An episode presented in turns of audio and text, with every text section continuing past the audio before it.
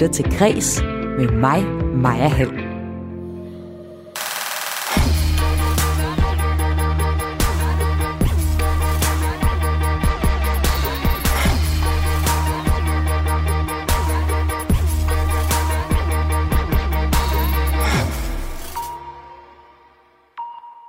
Er problematisk, at TV2 søger en mand til at indtage rollen som bachelor i en ny sæson af deres populære reality-program, fordi det understreger programmets forældede kønssyn.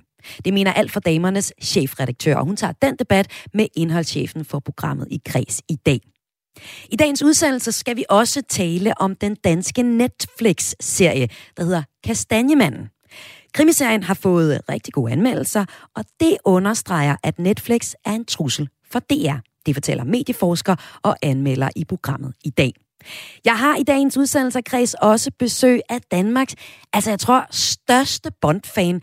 Han har taget to ting med fra sin enorme Bond-samling, som han har stærlig stor forkærlighed for. Og sidst i udsendelsen, der skal du høre fra Dansk Håndboldforbund, der hilser det velkommet, at øh, kulturministre fra Danmark, Norge, Sverige og Finland går sammen om at lægge pres på, at det ikke længere skal være et krav at bære bikini, når man spiller strandhåndbold. Jeg hedder Maja Hall. Velkommen til Kres.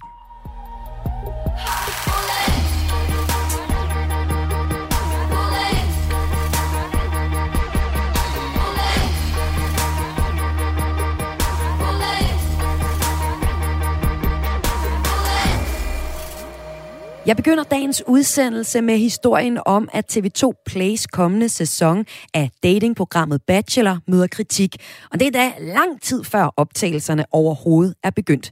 I den her uge har TV2 Play nemlig øh, sendt øh, den her video ud. Leder du efter kærligheden og drømmer om et eventyr, så skal du gå ind på castingtv2.dk og søge om at være med i næste sæson af Bachelor. Vi ses! Hvad videoen ikke fortæller, men som man så kan læse i den artikel, der ledsager den på TV2's hjemmeside, er, at det kun er mænd, de leder efter. Fordi det endnu engang skal være en mand, der skal date 20 kvinder i reality-programmet her. Og det er problematisk.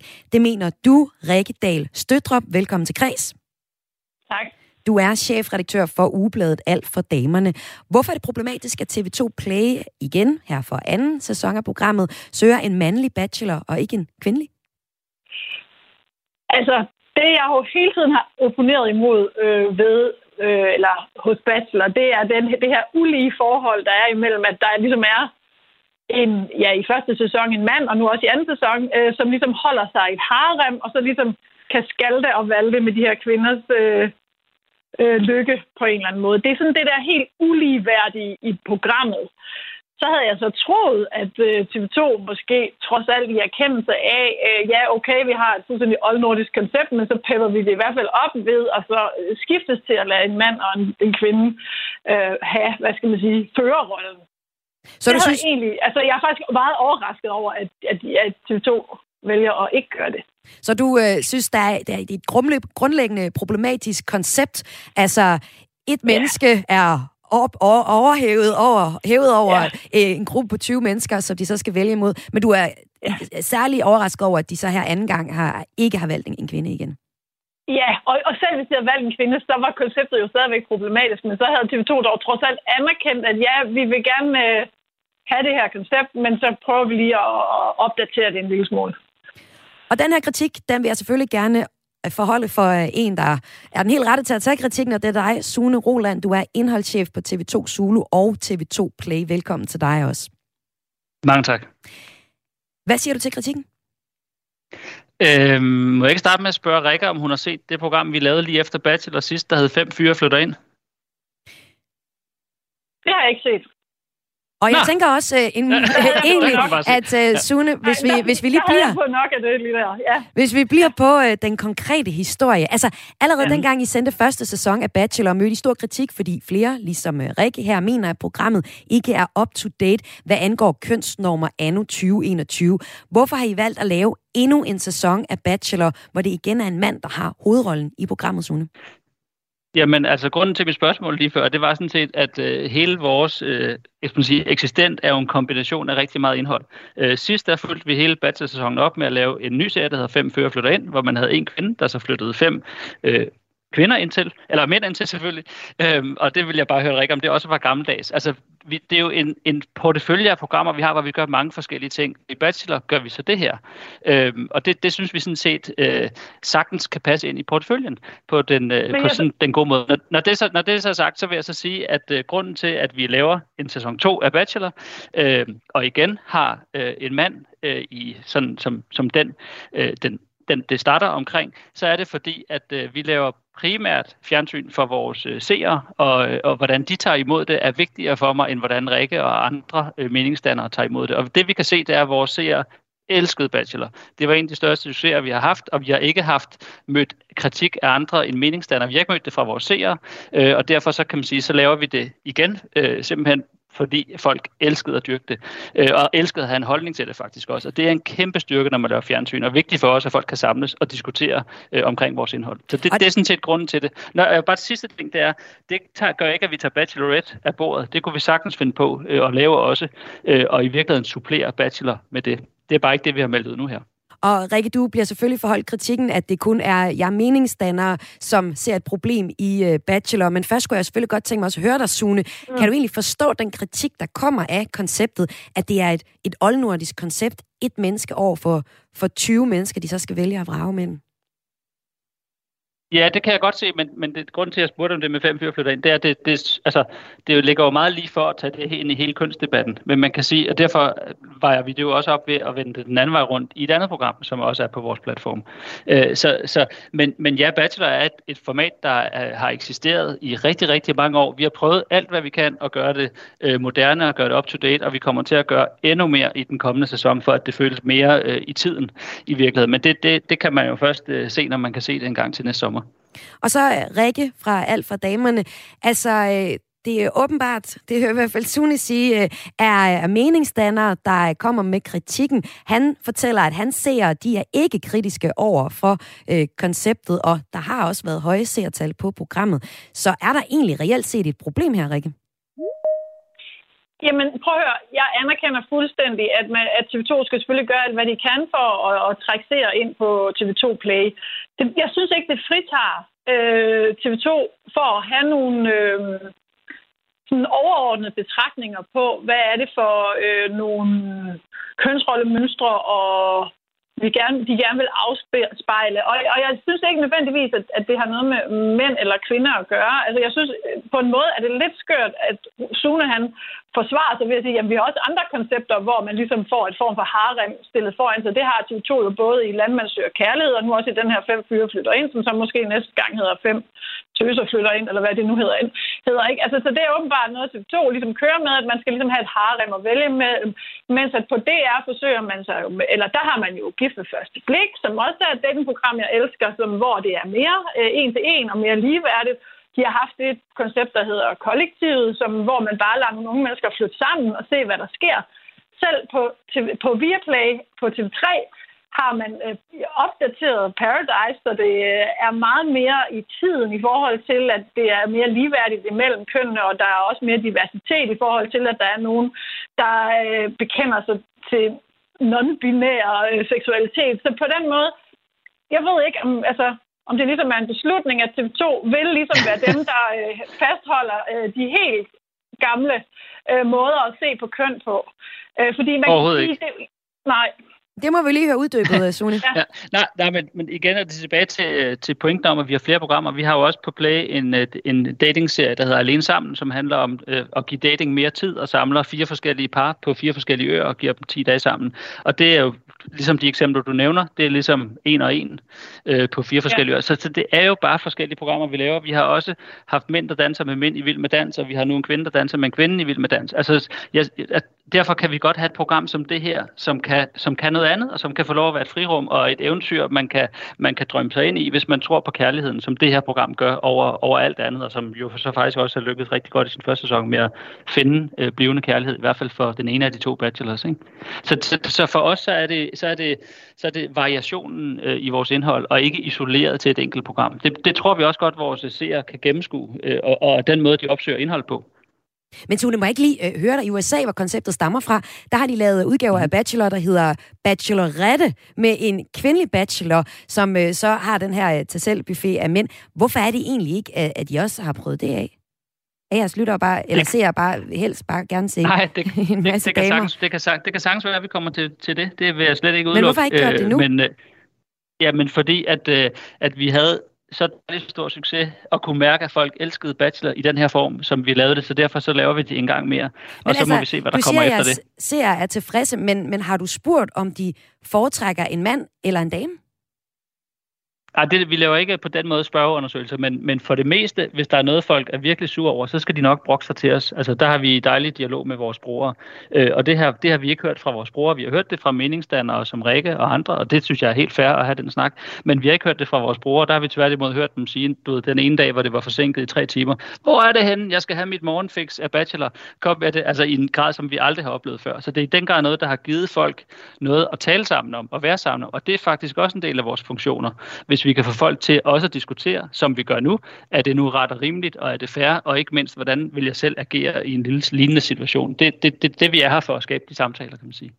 Og Sune Roland, nu Men ved jeg... Godt lide, ja, må, jeg spørge, ja. må jeg spørge Sune, det er fordi, altså, altså helt ærligt, har I slet ikke overvejet, om det skulle være en kvinde den her gang, i det mindste for lige at signalere, at vi har forstået, øh, at vi ikke bare skal håndhæve den helt klassiske model. Øh, eller, eller har I bare tænkt, jamen, vi, vi vurderer, at der er flest seere i, at det er en mand, der vælger mellem kvinder? Eller hvad ligger bag, at I tænkt, det bliver ikke den her sæson?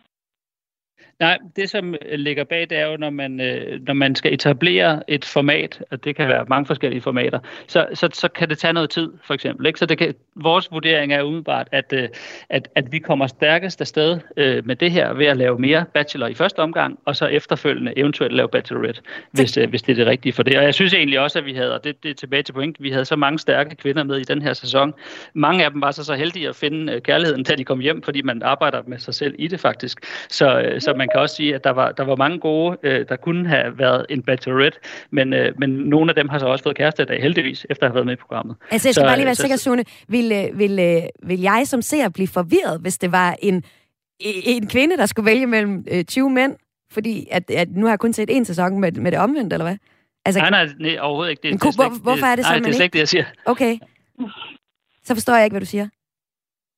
Nej, men jeg, jeg siger, at vi, vi laver bachelor, øh, fordi vi kan se, at det virker, fordi folk mm. elskede det, og derfor så synes vi ikke, at, at vi nu her i første omgang som nummer to har lyst til at lave Bachelorette med det samme. Derfor kan det sagtens være, at det kommer øh, som det næste, næste gang, vi skal lave en, en sæson af det her. Men, men det er Bachelor, vi kører med i den her lidt mere klassiske form, med de twist, der måtte komme, øh, som vi gør det nu.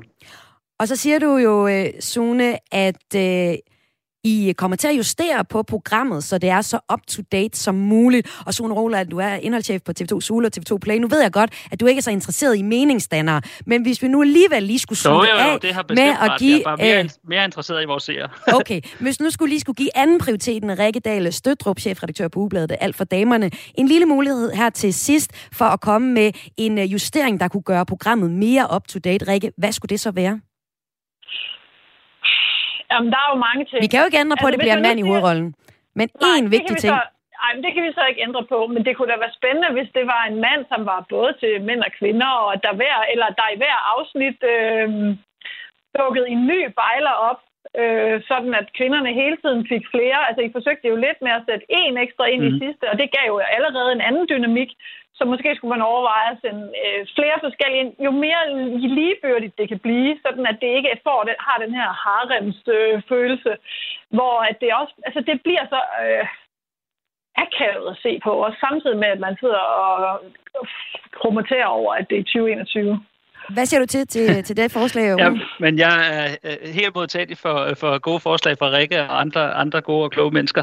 Uh, vi, skal, vi skal se, hvad vi kan gøre, så vil jeg bare håbe, at folk, og også Rikke og andre vil se med. Så skal vi nok gøre vores allerbedste for at få det til at føles så moderne, som vi overhovedet kan. Tak fordi I var med, med her. Ja. Begge to. Rikke Dahl Stødrup, chefredaktør for Ugebladet Alt for Damerne, og Sune Roland, indholdschef på TV2 Zulu og TV2 Play. Og øh, castingen til næste års Bachelor, den er åben nu, og hvis du er en mand mellem 25 og 35 år single, og ikke blevet skræmt af kritikken, måske øh, har du en bred seksualitet, så kan det være, at du er ekstra interessant, i hvert fald for, øh, for Rikke, vi hørte her, men så kan du i hvert fald tilmelde dig via TV2's hjemmeside. Du skal bare kunne tage fri i øh, en uge i januar i 2022, hvor programmet bliver optaget i fire uger i udlandet. Du lytter til Græs med mig, Maja Hall. I går fik en ny serie premiere på Netflix. Den hedder Kastanjemanden, og den skal det handle om nu. Den kan nemlig være med til at gøre op på den måde, du ser tv på. For DR står ikke solidt på det mørke nordiske, den mørke nordiske krimitrone inde længere.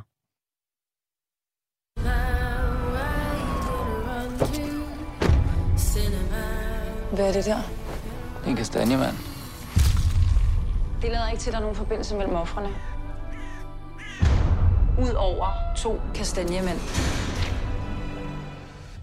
Kastanjemanden er, som sproget afslører her i traileren, dansk sproget, fordi det er en dansk produceret serie.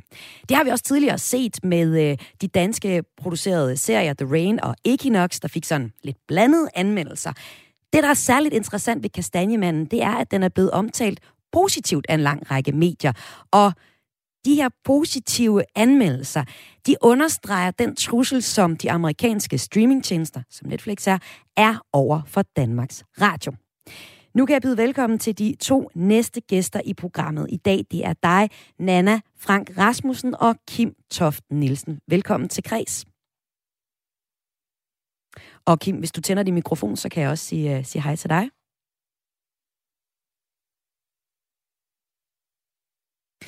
Jeg Kim, være med nu. Ja, Kim, der var du nemlig. Det er lige med at fortælle Dejligt. mikrofonen. Ja, og, øh, og hvis øh, vi starter med dig, øh, Nana, er du også øh, med os? Vi skal lige se, om vi har fået øh, Nana med. Jeg tror, vi har... Men det er altså ikke noget, der tyder på. Det var et helt andet øh, ting, vi havde klar her. Ja, vi venter lige lidt på at se, om vi har øh, Nana med. Hun skal måske også have tændt mikrofonen. Jeg står her tænder øh, studie 7, hvor Nana gerne skulle være med fra. Nana? Der er lidt, øh, lidt svært lige at komme igennem til, øh, til Nana, men det kan jo være, at vi lige skal starte på dig, Kim, og få præsenteret jer ordentligt i det hele taget. Kim Toft Nielsen, du er medieforsker på Aalborg Universitet og kan fortælle, hvilken betydning det har for os, at det er en kommersiel spiller som Netflix, øh, og hvad det har af betydning. For måske så kan Netflix blive det sted, hvor vi samles og ser den her ugenlige dramaserie søndagsserien. Og måske kan Netflix faktisk overtage den her matador-effekten, som jeg kalder den, når en serie, som alle serier, ikke bare alle, men alle, alle, alle ser og taler om i frokostpausen dagen efter. Jeg begynder i hvert fald at opleve de vibes omkring Kastanjemanden, der havde premiere i går. Og nu kan jeg også sige ordentligt velkommen til dig, Nana Frank Rasmussen. Du er tv-filmanmelder på Dagbladet Politikken, og en af dem, der i går i en anmeldelse kom med en stor rose af serien. Velkommen til. Tak skal du have. Du skriver blandt andet, at Kastanjemanden er noget af det bedste krimi på tv siden forbrydelsen. Der er en øh, krimiserie for DR. Hvad er det, Kastanjemanden gør så godt? Men Kastanjemanden er sådan en velproduceret, meget professionelt fortalt krimi, som benytter sig af øh, Nordic Noir-koderne, kan man sige. Altså, det er en, en historie, som vi sådan set kender det. Der er nogle politiefterforskere, der skal opklare nogle mor. Men den er bare iscenesat sindssvagt flot. Øh, både, der er arbejdet rigtig meget både med lyd og med billeder, som er ekstremt stemningsskabende og meget uhyggelige. Øh, så er skuespillet vanvittigt godt. Og så er forløbet, der er sådan en fremdrift øh, i, i plotudviklingen, som bare er nervepirrende og super spændende. Så det kunne næsten ikke være lavet mere professionelt. Og jeg synes, det er interessant, du siger det her med Nordic Noir. Det er noget, vi kommer ind på øh, i snakken her, det er jeg helt sikker på, fordi Nordic Noir er en krimi-genre, hvor handlingen øh, som, som vi kender rigtig godt fra Danmark, og ja. rigtig godt fra præcis forbrydelsen, som uh, vi også er inde på. Det er, uh, hvis vi sætter lidt flere ord på den, så er det en krimigenre, hvor handlingen foregår i Norden. Hovedpersonen, det, det er tit sådan lidt sur gnaven-type, og uh, der er ikke altid sådan en, en typisk klassisk helt. Og øh, genren har fået sit navn fra ja, de mørke nordiske vintermåneder, som ofte sådan danner både rammen for historien og faktisk også den hele color grading af, af serierne ja, også tit. Kastanjemanden her, den bygger på Søren Svejstrups bog med samme titel. Han var også manuskriptforfatter på DR-serien Forbrydelsen, som jo ja, ofte bliver fremhævet, når krimisgenren Nordic Noir skal beskrives. Hvorfor er Kastanjemanden en trussel for DR's dramaafdeling? Øhm, spørg, du spørger mig. Ja, jeg spørger ja. dig, Anna, undskyld. ja, øhm, jamen altså, man kan sige, at Søren Svejstrup er jo vokset op i, øh, på en eller anden måde i, øh, hos DR, øh, og har jo været med til at sætte DR på, øh, på landkortet, netop med Forbrydelsen, som jo var en meget banebrydende øh, krimi-tv-serie, som jo også blev ekstremt populær i udlandet, særligt i England. Øhm, så, øh, så det er jo på en måde DR, der har øh, udklækket mange af de talenter, der nu flytter videre ud til de private aktører. Og det er jo en skam for DR. Altså selvfølgelig kan argumentet være, at så er der plads til nye talenter, men de mister jo nogle af dem, som de har øh, været med til at gøre så gode, som de er i dag. Og det er da en, en skam for DR og en trussel mod den position, som de tidligere har haft, som dem, der har været allermest leveringsdygtige i kvalitetstung tv-dramatik. Som du ser det som tv-anmelder, altså Nordic Noir er, er, er meget dansk, og tidligere har danske producenter så lavet The Rain og Equinox til, øh, til Netflix, som er sådan nogle lidt mere niche-genre, der ikke er Nordic Noir. Her laver Netflix så noget, der minder om en serie, vi godt kunne se på, øh, på DR. Hvad betyder det, at det er Netflix, der laver en serie, der er så bred, at den, altså, serien er så bred, at den kunne være sendt på DR i din optik, Nana? Jamen altså, det betyder jo bare, at Netflix har sans for, øh, hvad der er god kvalitet, og hvad der hitter i de respektive lande. Øhm, men altså, de, de viser jo alt muligt på Netflix. Altså, de vil jo ind overalt, og de har jo nogle muskler økonomisk, som DR ikke har. Og det er jo også det, der er truslen for DR. Det er, at der ikke er... Altså, hvis de mødes i ringen, så, øh, så har Netflix bare overtaget med det samme, fordi de har så mange flere penge øh, at gøre godt med. Og det skal vi øh, tale om nu, hvad det egentlig har betydning for os som ser med dig, medieforsker Kim Toft Nielsen og Nana, du bliver også hængende her. Yes. Hvis serien er så god, som vi får beskrevet her, Kim, ikke? så vil jeg være bekymret, hvis jeg var DR, fordi øh, i medierne har jeg kunne læse, at det ikke går særlig godt for produktionsforholdene i filmbranchen, og værst står det til i DR. Altså bare lige først, Kim, øh, vil du også være bekymret, hvis du var der drama og så den her øh, øh, kastanjemanden få så gode anmeldelser? Altså, jeg, jeg, jeg tror ikke, bekymringen den kommer fra kastanjemanden alene, for det her det er jo noget, der er skabt over en lang periode, og noget, som, øh, som i høj grad bunder i, at Netflix jo øh, helt eksplicit har brugt Nordic Noir-genren, som ikke kun er dansk, jo, som også er nordisk, i, netop også i genrebetegnelsen, mm. der henviser til det nordiske. Netflix har brugt Nordic Noir som et adgangskort til, til det nordiske marked. Det startede, da Netflix lavede sin første original. Der lavede de Lillehammer sammen med NRK øh, i Norge, som var en serie, som var en krimikomedie, som også foregik i, øh, i mørket og i sneen i Norge, så i det her tilfælde. Øh, og i de, de øvrige serier, som I har nævnt nogle af, altså Ragnarok, som, som, som ikke har været nævnt endnu, og The Rain og og Equinox, er alle sammen serier, som, øh, som, som, øh, som går ind på det her marked, som, som, som minder lidt om Nordic Noir, som, som DR har produceret en del af.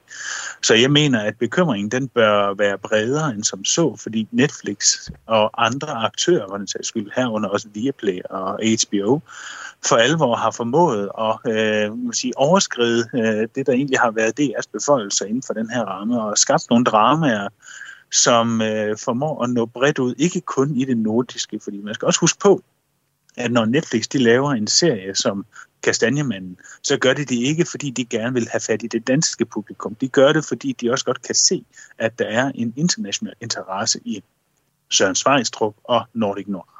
Men, øh, men, det så vi blandt andet med, med, the, med, med, med The Rain, som, øh, som faktisk gik allerbedst i Brasilien, hvilket er sådan et, et, et, et pudsigt eksempel på, at når Netflix de laver noget, så er det ikke kun fordi de gerne vil ind på et lokalt marked. De bruger det samme produkt til også at nå andre markeder verden rundt. Men Kim, når jeg synes, det er særligt interessant så her med Kastanjemanden, det er fordi, jeg kan jo også godt mærke, at med The Rain og Equinox, det var sådan nogle niche-genre, de mere var inden for. Det var ikke det brede publikum. Jeg kan sgu mærke med, med Kastanjemanden her, det er en film, altså jeg bliver nok nødt til at se den, hvis jeg skal følge med i frokostpausen i morgen her på, øh, på Radio 4. Og jeg får sådan lidt den samme følelse, som man har med DR og har haft med DR. Altså stedet, hvor vi traditionelt set har samlet om de store danske dramaserier søndag på søndag. Jeg ved ikke, om det startede med den her, men den her, det er jo en klassiker, ikke altså? Bestemt.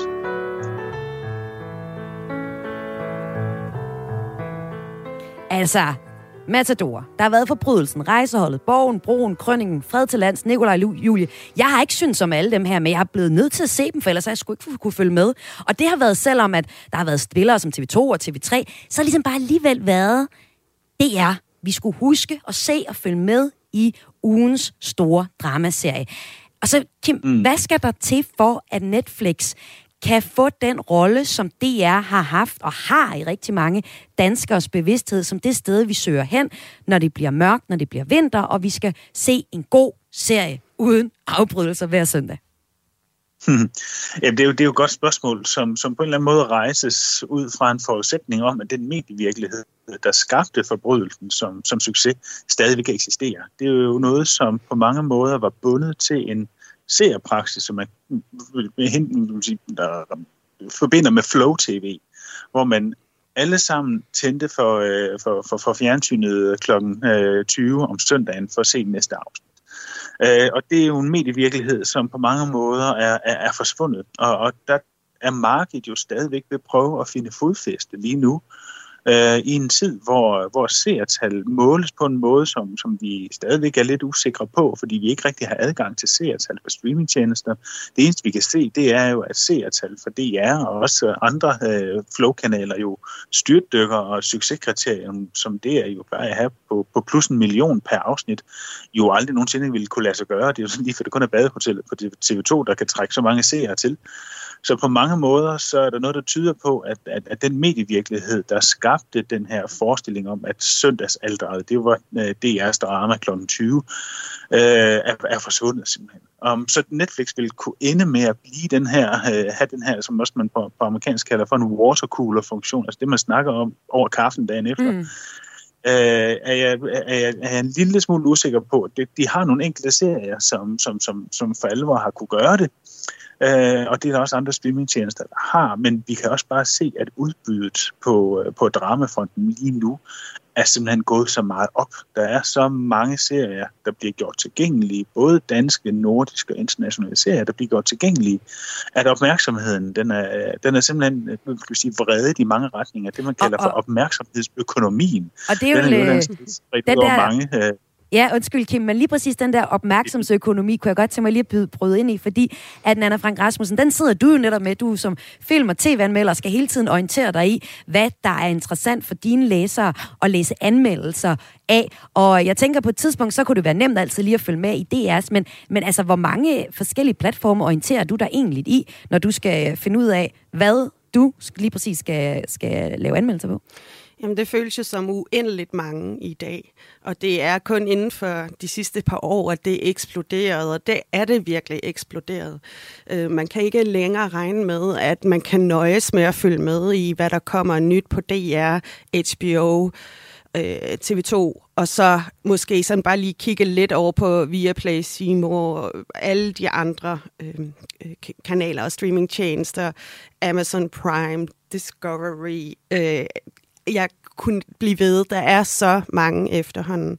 Så det gør det jo selvfølgelig øh, meget mere uoverskueligt, og der er det jo naturligvis vores job at forsøge at guide læseren i den rigtige retning, men det kan nogle gange være svært at nå at fange det, fordi at der er så meget derude, og der bliver også lavet rigtig meget dårligt. Og det skal man jo også se igennem, før at man ligesom kan vurdere, øh, om det er, at det er værd at anbefale. Så, øh, så jobbet er blevet mere omfattende, kan man sige, som tv-anmelder, og det er jo både godt og, både godt og skidt. Det kommer ind på, hvor, hvor glad man er for at sidde foran skærmen den her historie om, at det er måske ikke, eller det kan jeg jo høre jeg fortælle, ikke kan stå på tronen længere, og slet ikke, når det også kommer til den her Nordic Noir-genre. Altså, der er simpelthen masser om budet, og senest her med Kastanjemanden kan man se, de glupsk snapper i, øh, i DR's fodsåler og klarer det rigtig godt med Kastanjemanden, som har fået flotte anmeldelser, blandt andet i øh, politikken, som, øh, og, som du har skrevet den anmeldelse, Nana. En del af det er så også, at DR måske økonomisk ikke kan følge med.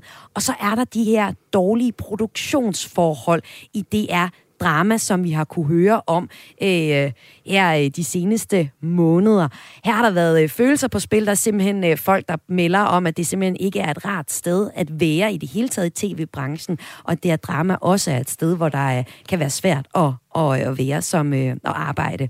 Øhm, den del af det, kunne jeg godt lige tænke mig at høre dig, Kim.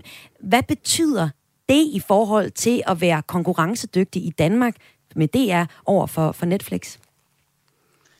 Jamen, det er jo klart, at når vi har et, øh, et, et arbejdsmarked lige nu, der nærmest tørster efter kvalificeret arbejdskraft til at kunne producere de næste serier, og vi kan se, at, øh, at de kreative, nærmest alle de serier, som vi, vi allerede har snakket om på Netflix, er jo lavet af kræfter, som på et eller andet tidspunkt har været i berøring med DR.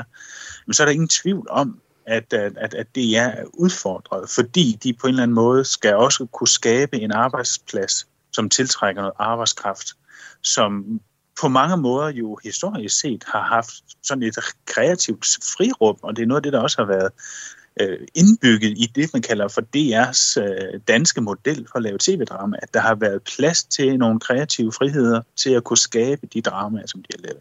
Så når jeg hører om de ting, som også du nævner nu, så kan man selvfølgelig godt blive bekymret for, hvorvidt den kreativitet, den, øh, den, den, den stadigvæk eksisterer.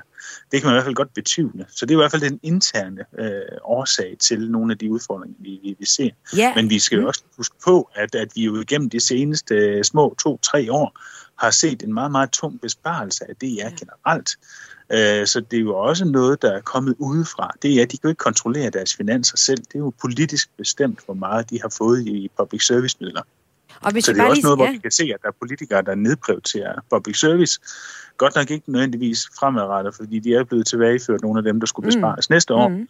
Men vi har jo været, vi trods alt været igennem tre år med meget, meget tunge besparelser. Og de besparelser, de ser også ud til på en eller anden måde at influere øh, tv-produktionen.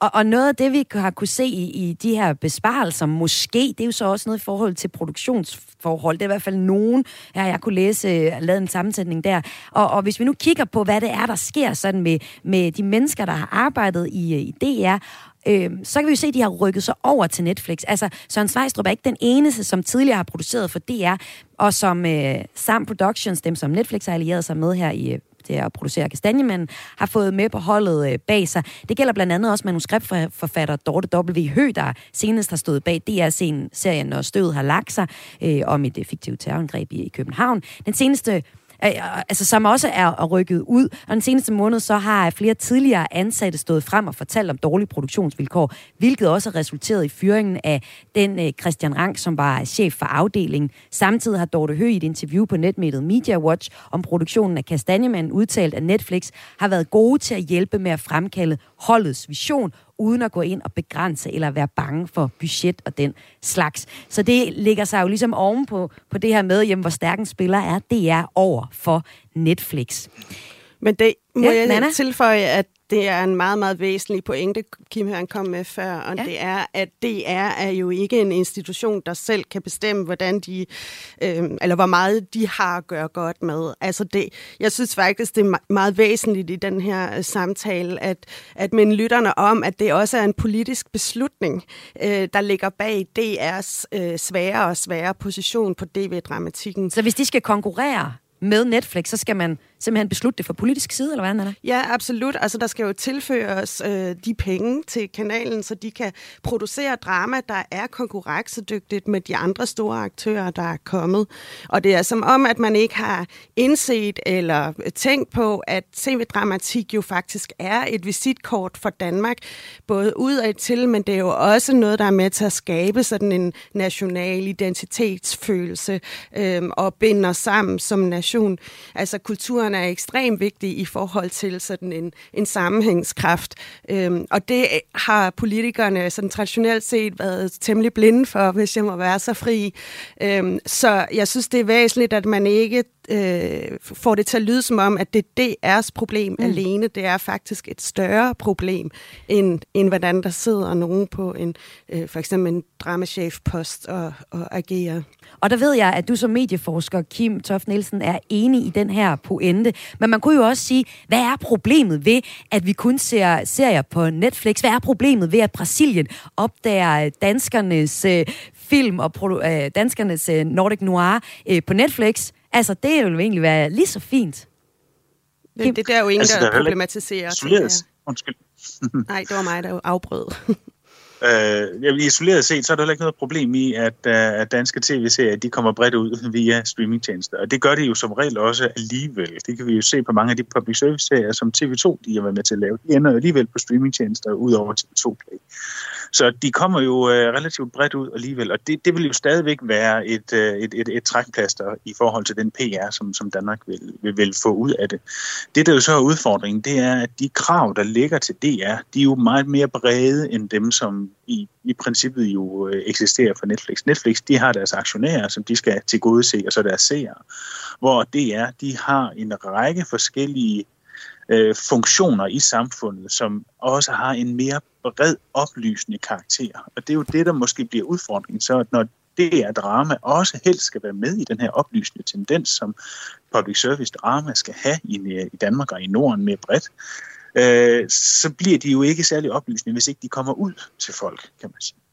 Og det bliver så de er udfordret i kraft. Undskyld. Du må gerne stille Kim.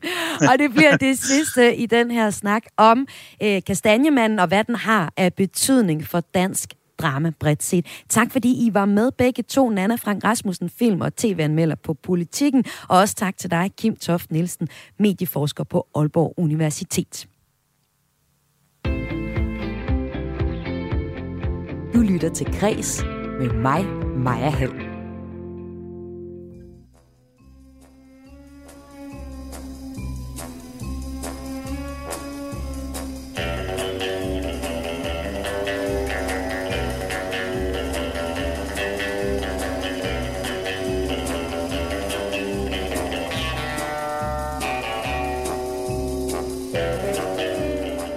Ventetiden havde været lang, for øh, filmen skulle egentlig have været udkommet helt tilbage i november 2019, men så kom der lige den der coronakrise, ikke?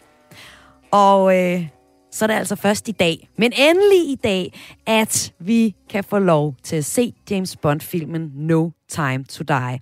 En film, som øh, vores næste gæst her i Kreds på Radio 4 virkelig har glædet sig til.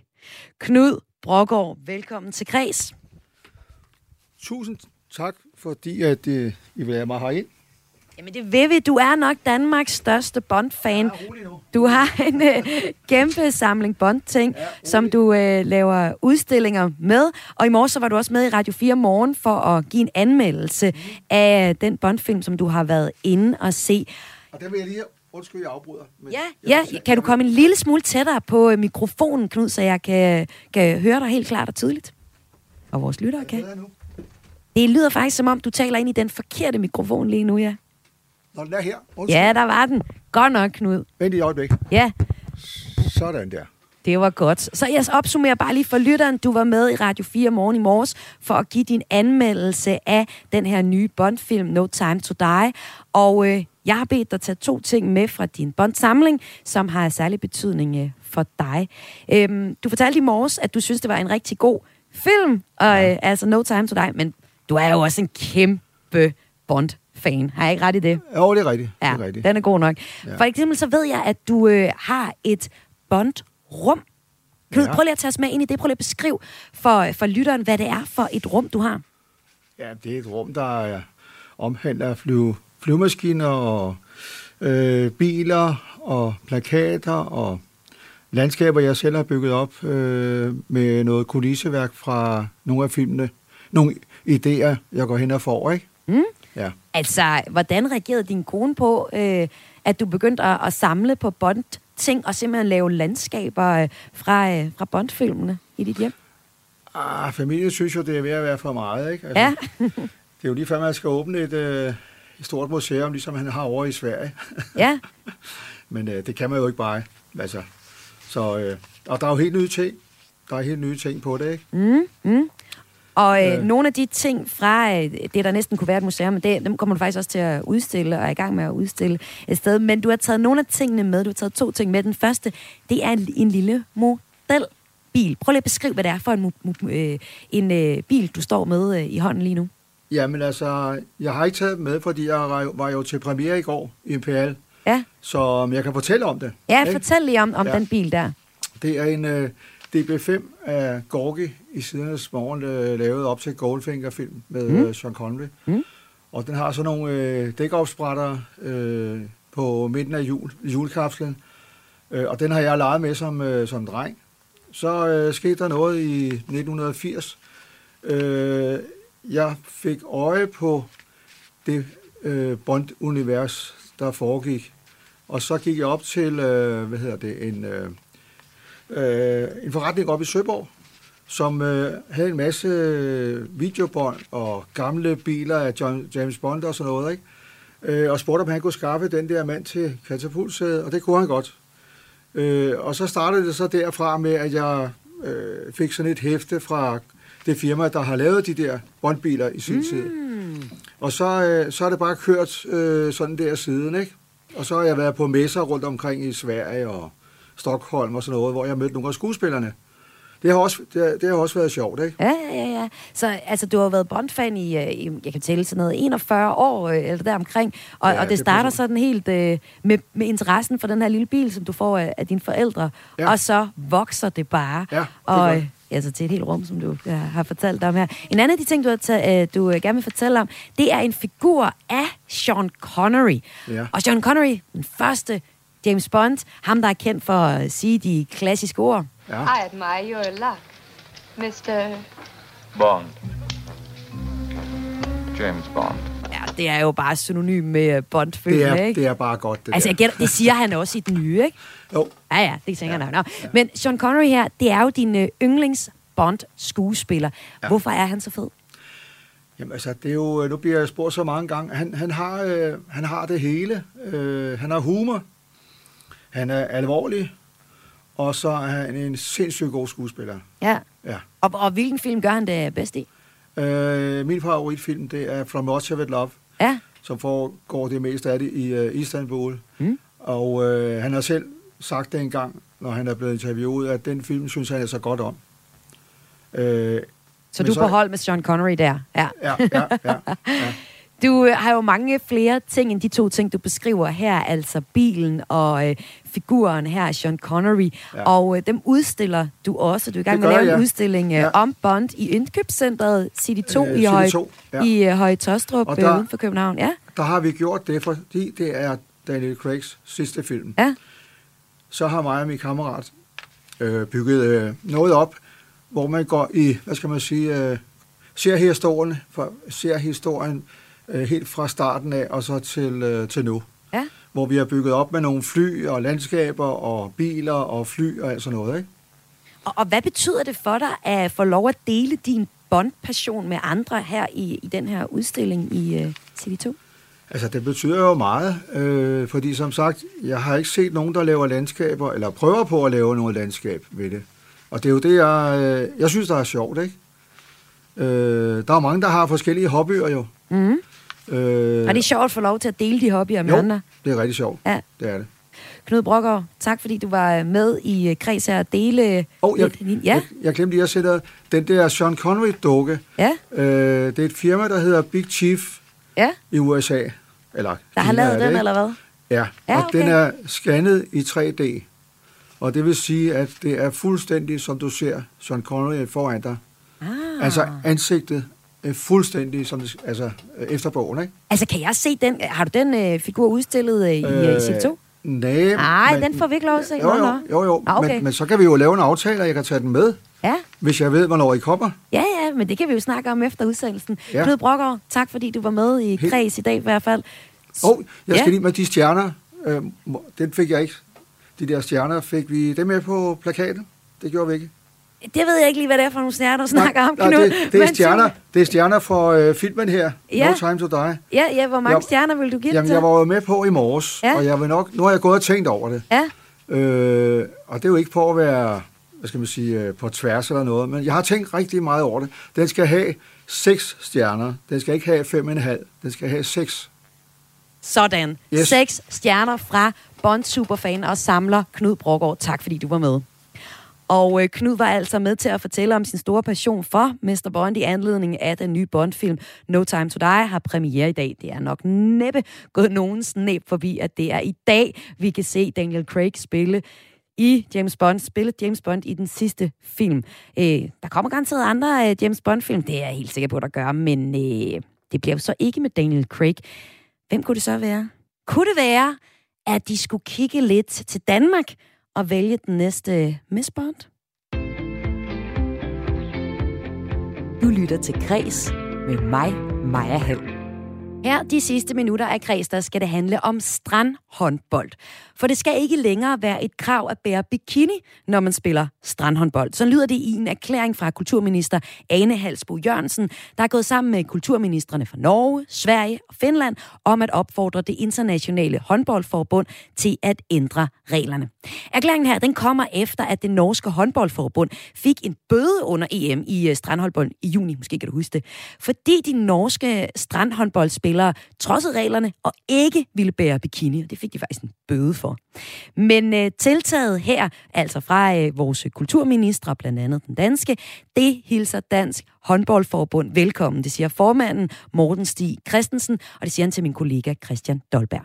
Hvad betyder det, at kulturministeren går sammen med kulturminister fra de andre nordiske lande om den her opfordring til det internationale håndboldforbund om at øh, gennemgå reglerne for, hvad spillerne skal have på, når de spiller strandhåndbold? Ja, men det betyder jo et par ting. Det betyder først og fremmest, at øh, der er øh, hvad skal vi sige, en, en, en større interesse i det her tema, end bare sådan en snæver håndboldinteresse. Der er simpelthen øh, opbakning fra politisk side også.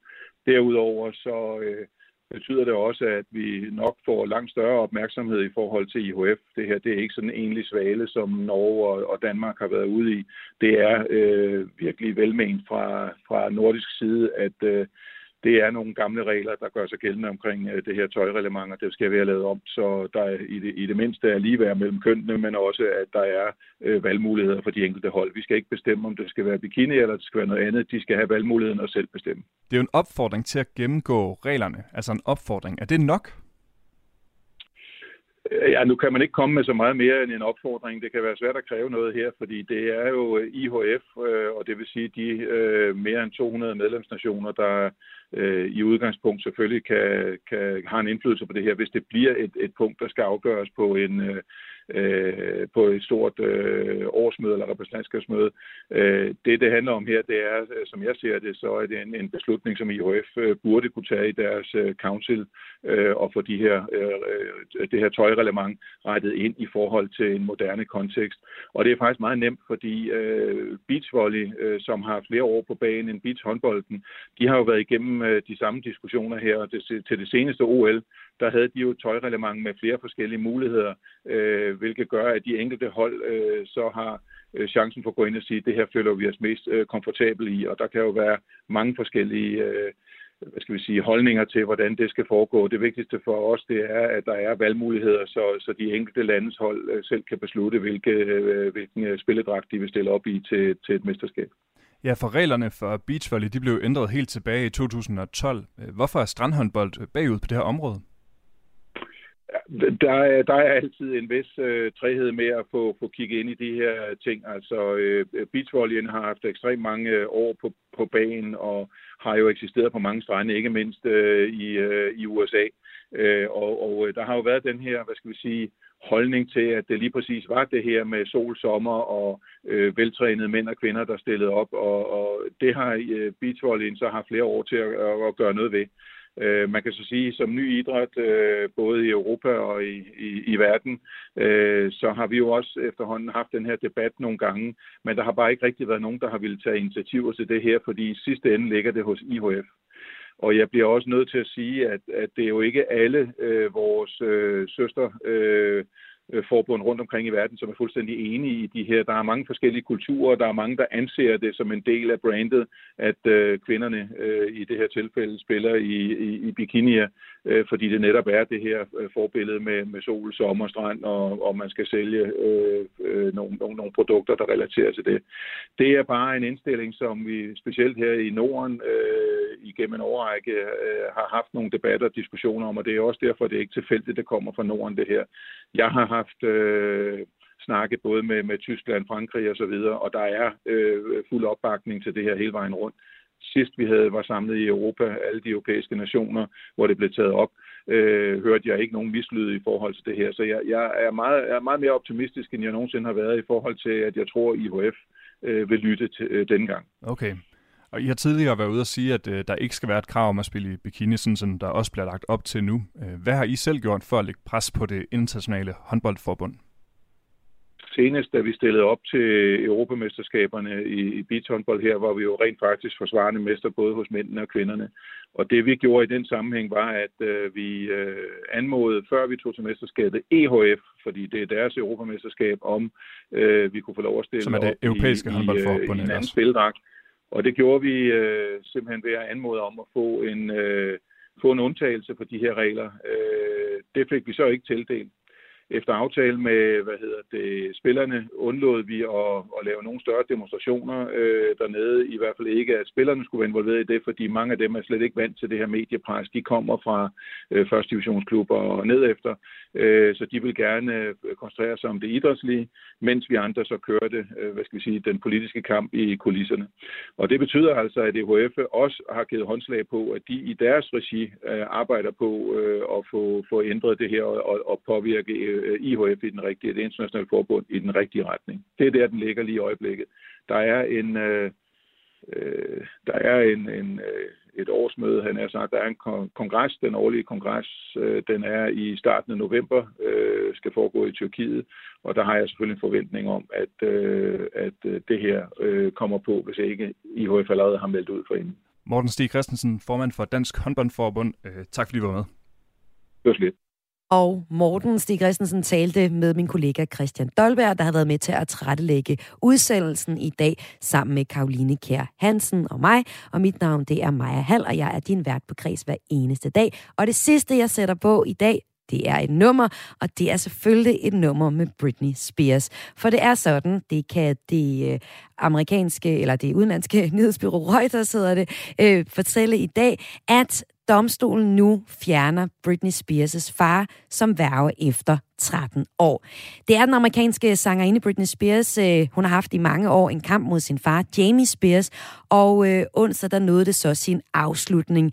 En domstol i Los Angeles i USA har suspenderet hendes far, Jamie Spears, som værge for sin datter med øjeblikkelig virkning.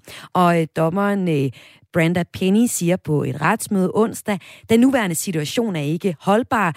Den afspejler et giftigt miljø, som kræver en suspendering af Jamie Spears træder i kraft i dag, sagde altså øh, dommeren. Så øh, nu fik alle fansene, der skrev øh, Free Britney, de fik sgu gennemslagskraft. Britney Spears, hun er nu fri fra sin far som værve.